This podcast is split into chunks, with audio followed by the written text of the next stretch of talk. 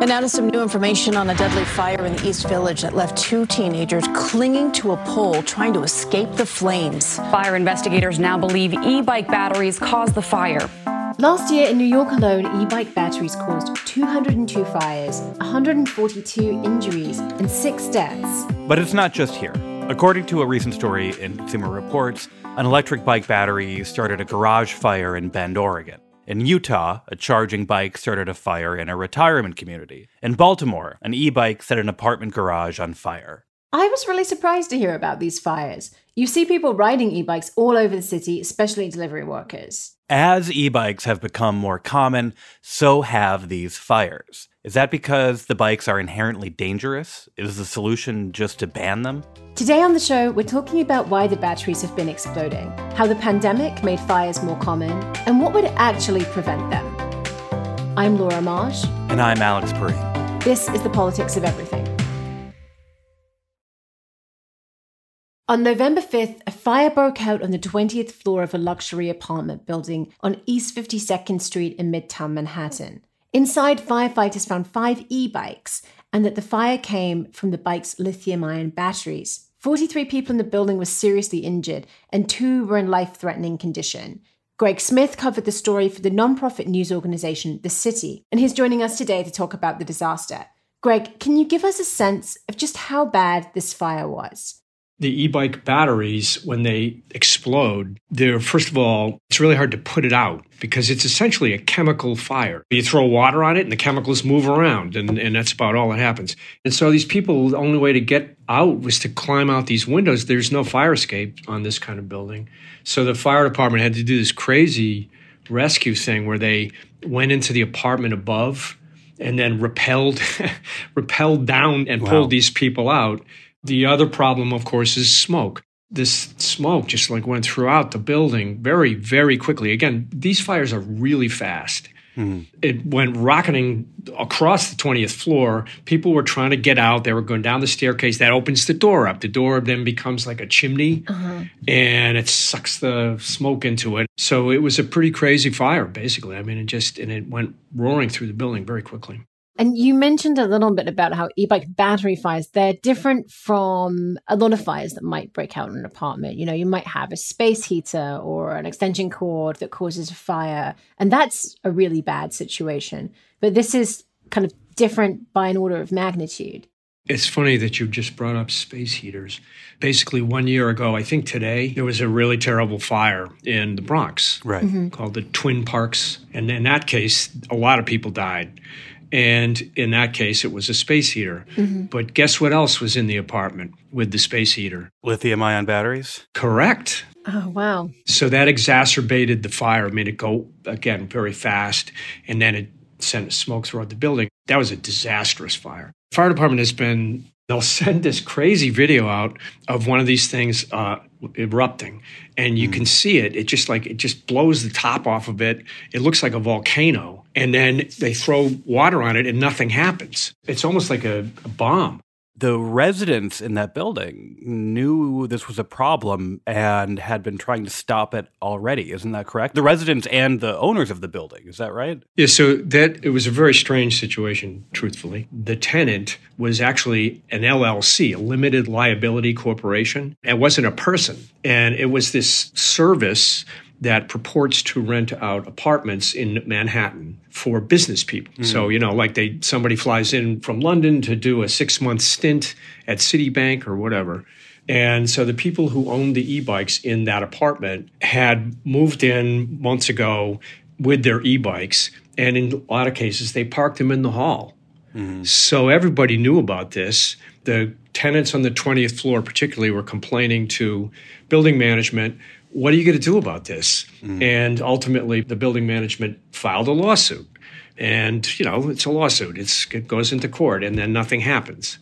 And so the months mm-hmm. go by, and then this conflagration erupts inside that apartment that everybody was predicting would happen. You mapped it out, and according to the map, the largest number of fires since January of 2021 were in not in Manhattan, any Manhattan neighborhood at all, but in Corona and Queens, right? That's right. right. Where there's a lot of e bikes. A lot of delivery drivers, yeah. Yeah, that's right. I mean, what you want to do is you want to be able to address this safety issue without destroying people's ability to make a living. The vast majority of these fires, where there's like, you'll see a bunch of them within a certain zip code, they're happening in the poorer neighborhoods. Right. They're not happening in wealthy neighborhoods. And so, and they're not just happening in high rise and public housing, they're also happening in like two family houses. You mentioned that this is becoming more common. Just how much more of an increase have we seen over the last couple of years? Sure. Three years ago, there was like 14 of them red flagged by the fire department. And uh, obviously, the pandemic had an impact on this because although New York is a big takeout town, mm-hmm. the pandemic ratcheted that up uh, on steroids. Everybody was ordering out. So the number of these bikes just took off. And so last year, there were 200. Mm-hmm. I don't know how many there have been so far this year because we're only just starting, but they're already tracking them in a lot of ways, you could blame e-bike fires on takeout. Yeah. you know, I mean, like, stop, if you stop ordering these meals, then you won't have this situation. But there's an economic aspect to this, which is ordering the meals allows people who might not otherwise be employed to have an employment. Just banning them outright doesn't seem to solve the problem. And that's what a lot of the private sector luxury buildings and the college dorms that's what they're doing. They're just saying you can't bring these things into the building, period. If life were that simple, that would be the end of it. But it's not because people need to make a living and they need these bikes to do that. So there needs to be some kind of way to do it in a manner that addresses this problem, but does not undermine a person's ability to make a living. Well, the story of East 52nd Street seems to suggest that banning may not have much of an effect, right? Because e bikes were, in fact, not allowed in that building. That is correct. That is correct. You can be, uh, look, it's like anything. You know, you tell people you can't smoke on the roof. people smoke on the roof. All right, Greg, thank you so much for talking to us today. Happy to do it. After the break, we'll look into why batteries are catching fire and is it safe to buy an e bike? We've been talking about the growing prevalence of lithium ion battery fires. Many of those fires are happening in low income neighborhoods in cities like New York.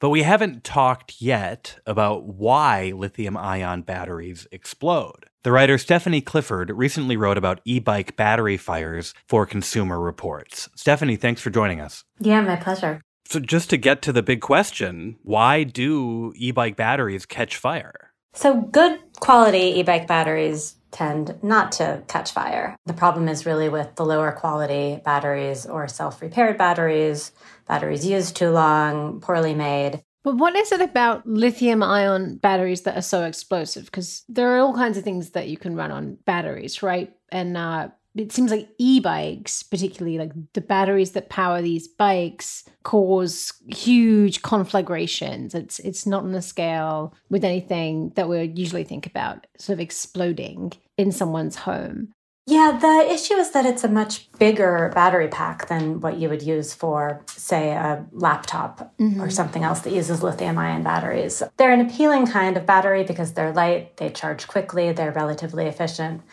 But as they get bigger, as you need more energy, then you're putting a bunch of kind of it almost looks like a bunch of regular batteries housed together and that makes it much easier to catch fire if there's a default in one other ones next to it will catch fire I guess it is essentially like it's the engine of these bikes. Right. And you wouldn't normally just like bring your car engine into your house and right. store it overnight. and and car, I mean a, a big issue here is that cars are subject to very very strict regulations.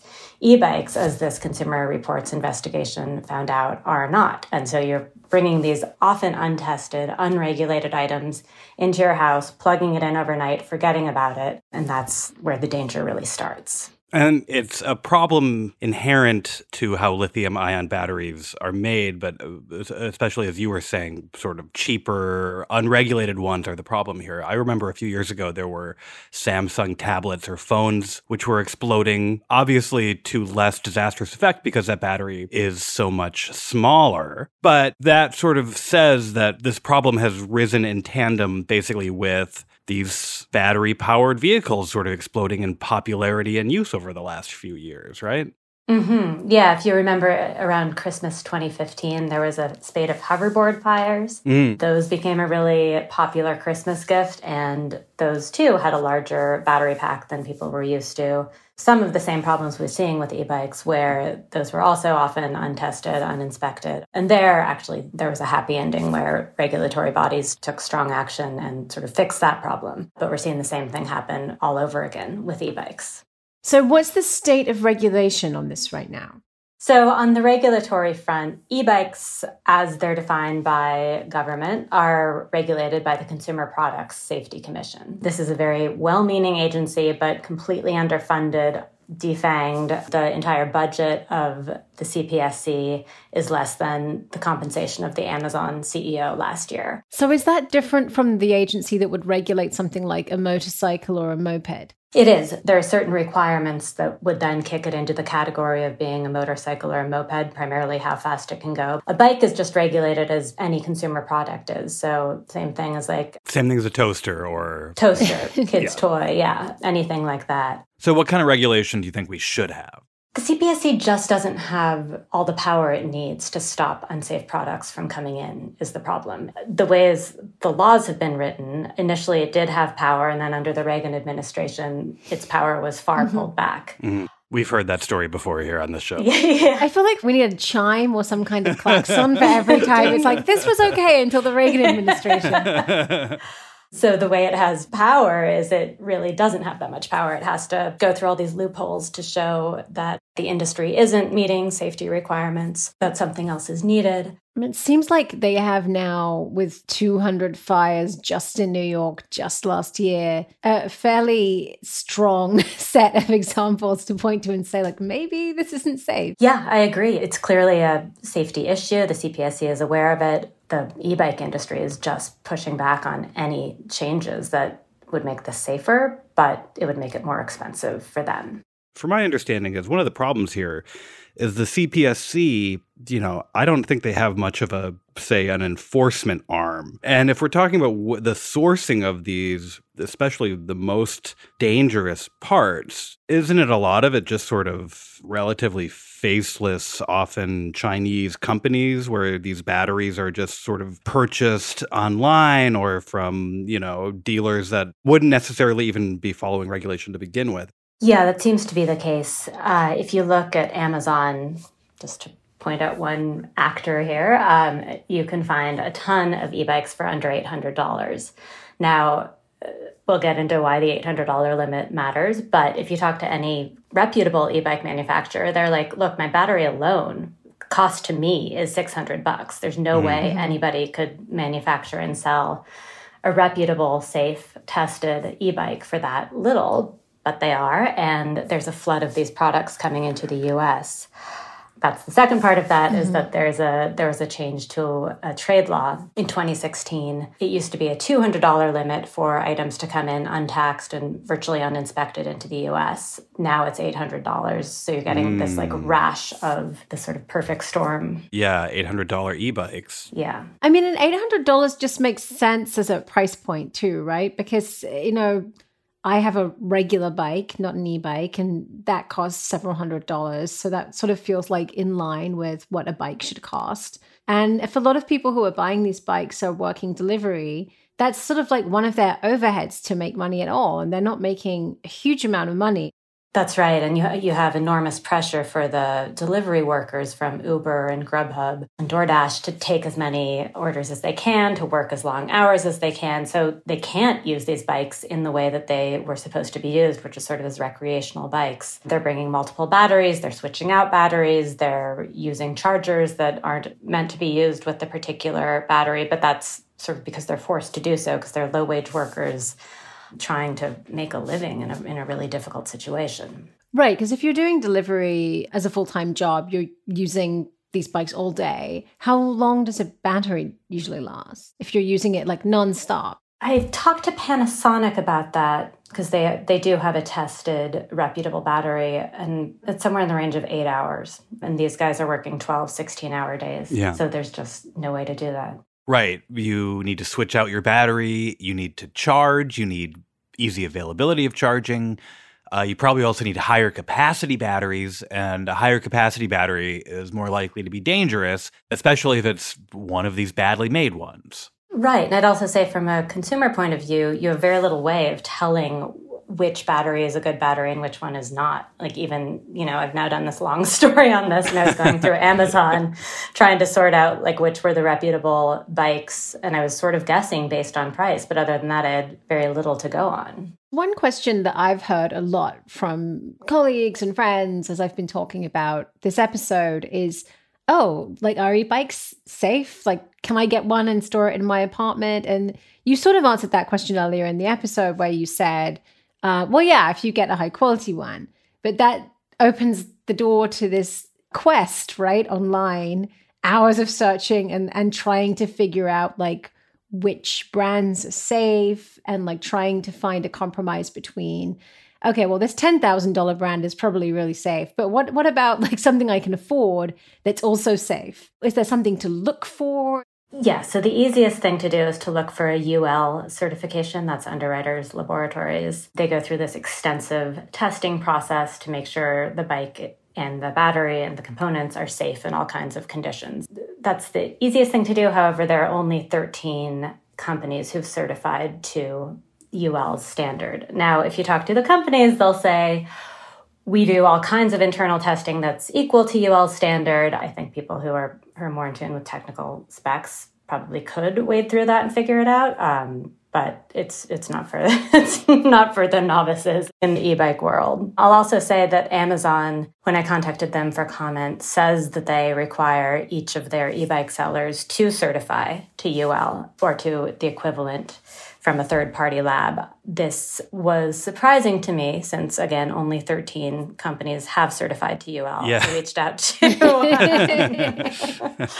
I reached out to the first, I, I, think I took a dozen Amazon e bikes listed on the first page that sold for under $800. Um, reached out to all of them where they did have contact information. Most, many did not have even websites or emails. Mm. In return, I got one response showing a, a, report of testing from a Chinese lab. I couldn't assess its veracity. The rest didn't send anything. They just kept saying, like, send me your order number. I was like, no, I don't have an order. I just want to see your UL certification. Right. Can you give us a sense of how the industry is responding to calls for stricter standards?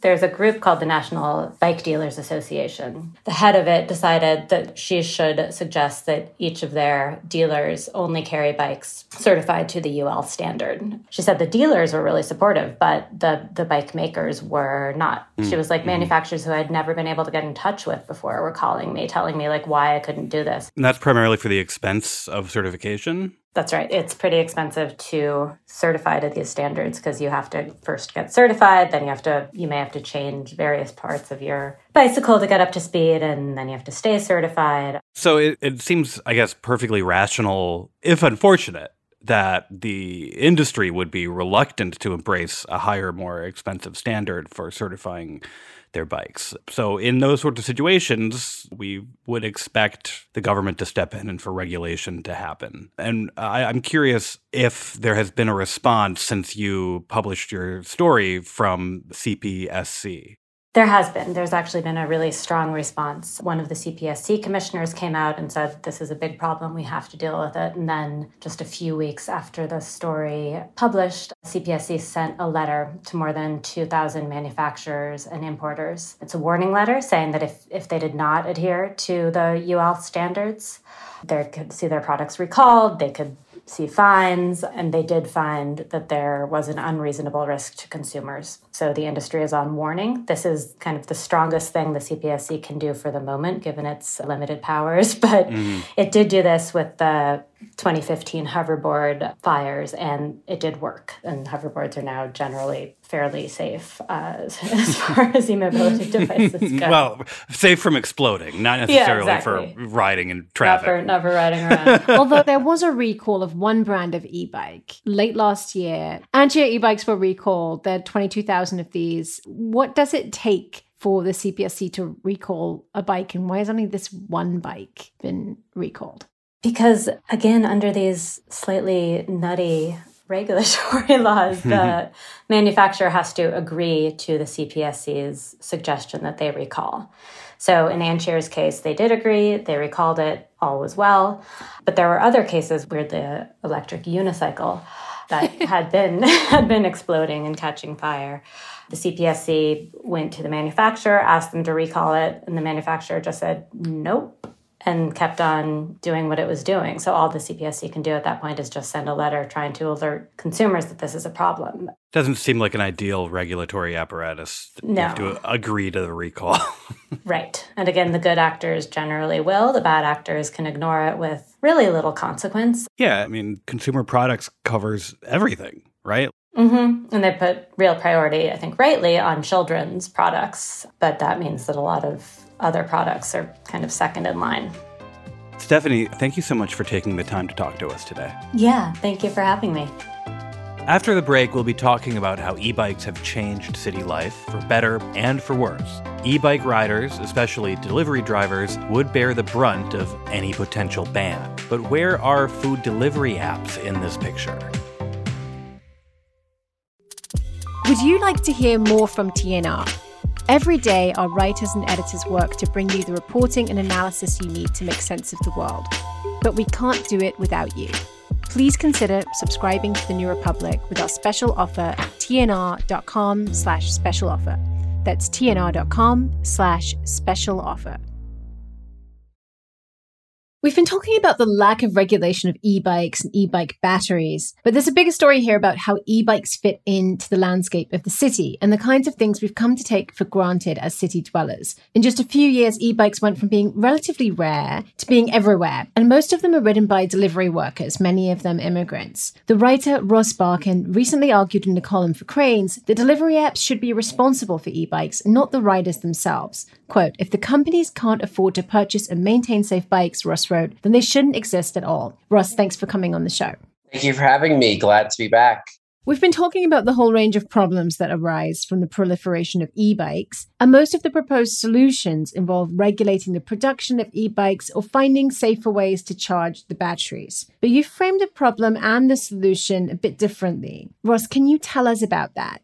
I would say right now, in terms of solving the problem, it, it really revolves around, you know, safer battery usage. And, you know, and I, I think it's true that you need safer ways to charge your batteries and you want to avoid these situations where you have, you know, a recreation of sort of the triangle shirtwaist factory fire but but with with these e-bike mm-hmm. batteries but to me there, there's a much bigger problem here which is that the e-bike rider takes on all the risk and all the management of this mm-hmm. Technology and this has been broadly accepted by the political class by progressives by people in the transportation space and you know that's a bigger concern for me because i really think it's these companies that should be managing right. the risk and it's these companies that that really should bear the brunt of this at the moment, if you're walking along the street and you see a delivery driver and they have a big Grubhub bag on the back of their bike, you assume that they own the bike. You don't assume, you know, the, the delivery company owns it. And it's interesting you mentioned the Triangle Shirtwaist Factory because that was a workplace, like very clearly a workplace, workplace disaster. People died there and it was the company's fault. And we've been talking about fires happening in apartment buildings. But in some ways, these are also workplace disasters, right? Because people are workers they have to bring their bikes home because their jobs basically mean they have to own their bikes.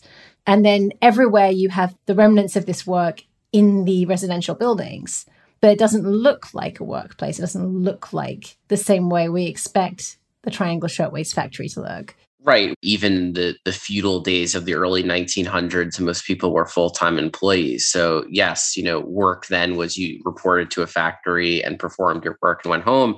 Here, your home is your workplace. And for some people, that can be liberating. But, you know, if you're a delivery rider and you have this you know expensive and potentially dangerous technology that you have to entirely manage you open up this pandora's box to all kinds of potential disasters and unlike factory disasters of yore there's really no one to be held accountable you know grubhub doordash all these companies they foist the risk onto the the delivery worker and they can wash their hands of it and say, well, it's not our bike, not our battery, you know, tough. A lot of the solutions that have been proposed so far really focus still on just limiting what the delivery worker or the person who owns the bike can do, right? So there are proposals to say, well, you just can't keep the bike in your apartment. Stuff, rules that would basically just restrict the individual rather than addressing this bigger problem.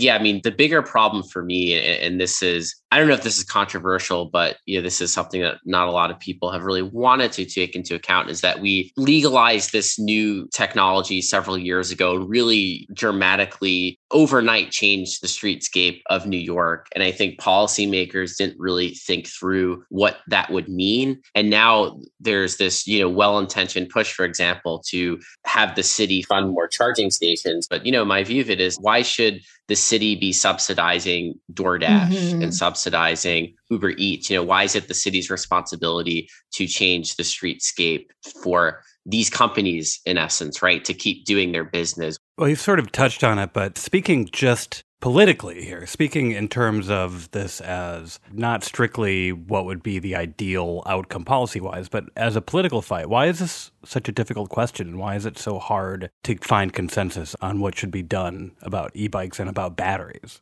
I think it's hard on a few different fronts. For one, the e-bike technology on its own, you know, has been a boon certainly, you know, for people who can get around, for delivery workers to do their jobs more quickly. So, you know, there's definitely a, a, sense that, you know, on the left that you don't want to undercut that because you'd be undercutting the livelihood of a working class delivery person, right? At the same time, for me at least, there's this greater concern around the type of economy we're building, right? For decades, ordering delivery meant you had the Chinese menu on your refrigerator from your local place that was maybe five minutes away or less. You call them on the phone and they brought you food either on foot, on a pedal bike, or they walked it over. And that was life. And then all of a sudden, you had the invasion of these, you know, for hire companies, you know, uh, on on the car side with Uber and then Uber Eats, DoorDash, and what have you, that really reshaped the economy in tandem with the rise of the smartphone and created this this new expectation for the consumer that now at any time day or night you could have any type of food you want at any moment. And these drivers these bikers will be there for you. And instead of i think questioning that paradigm the movement has merely been well defends the paradigm fundamentally